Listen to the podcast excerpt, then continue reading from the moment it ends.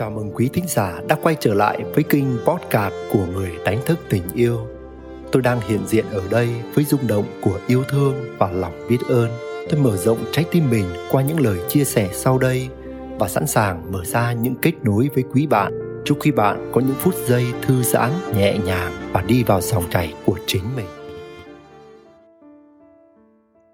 Ưu tiên bố mẹ ruột hơn bố mẹ vợ hơn bố mẹ chồng bạn có nhận thấy là khi chúng ta lập gia đình và nếu cuộc sống của chúng ta dần dần đi vào ổn định, chúng ta có xu hướng muốn bù đắp cho bố mẹ mình không?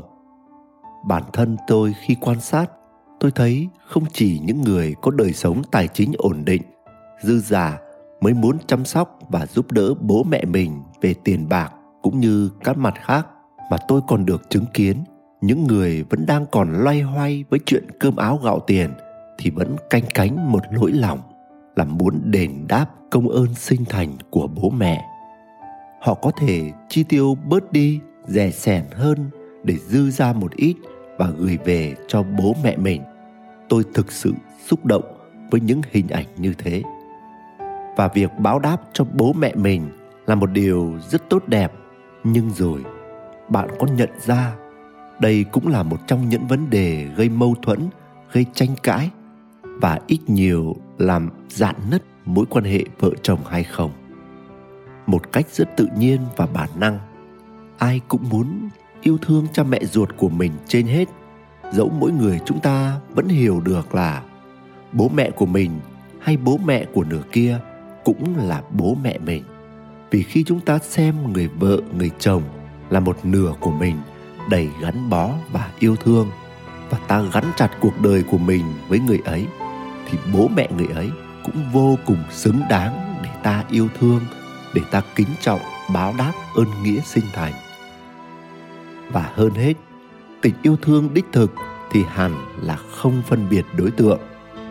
Nhưng hiểu thì hiểu như thế dù trên thực tế thì việc trao đi tình yêu thương tạm gọi là ngang bằng nhau cho bố mẹ cả hai bên vẫn là một thách đố không nhỏ cho những người trong chúng ta.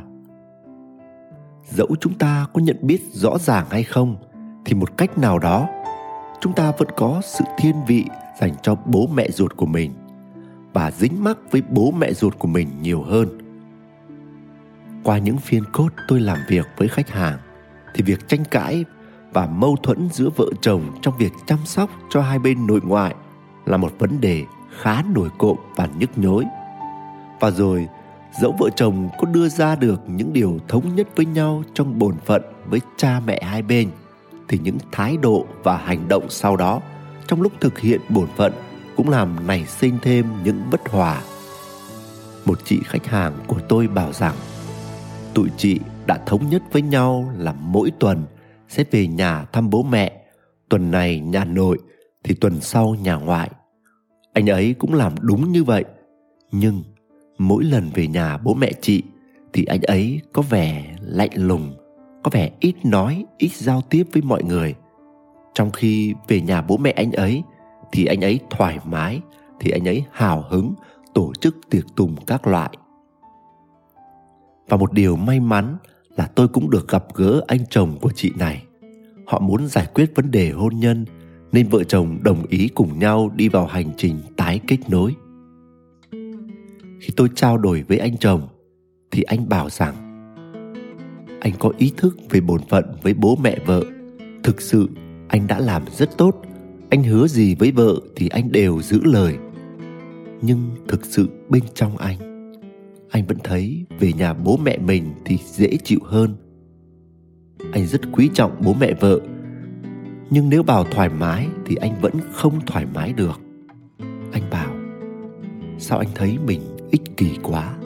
Anh buồn lòng về chuyện này, nhưng cảm xúc thật bên trong của anh rõ ràng nó có sự khác nhau với gia đình hai bên. Qua mắc kẹt khách hàng tôi vừa kể, bạn có suy nghĩ gì? Tôi thì thấy rất đồng cảm với cả hai anh chị, bởi tôi thấu hiểu được rằng trong mỗi chúng ta còn nhiều tổn thương, nội lực chúng ta còn yếu. Chúng ta còn yêu thương bố mẹ có điều kiện, nên chúng ta dính mắc với bố mẹ ruột là điều bình thường. Bố mẹ sinh ra ta, thế nên một cách tự nhiên, ta có sự kết nối trong bụng mẹ 9 tháng 10 ngày.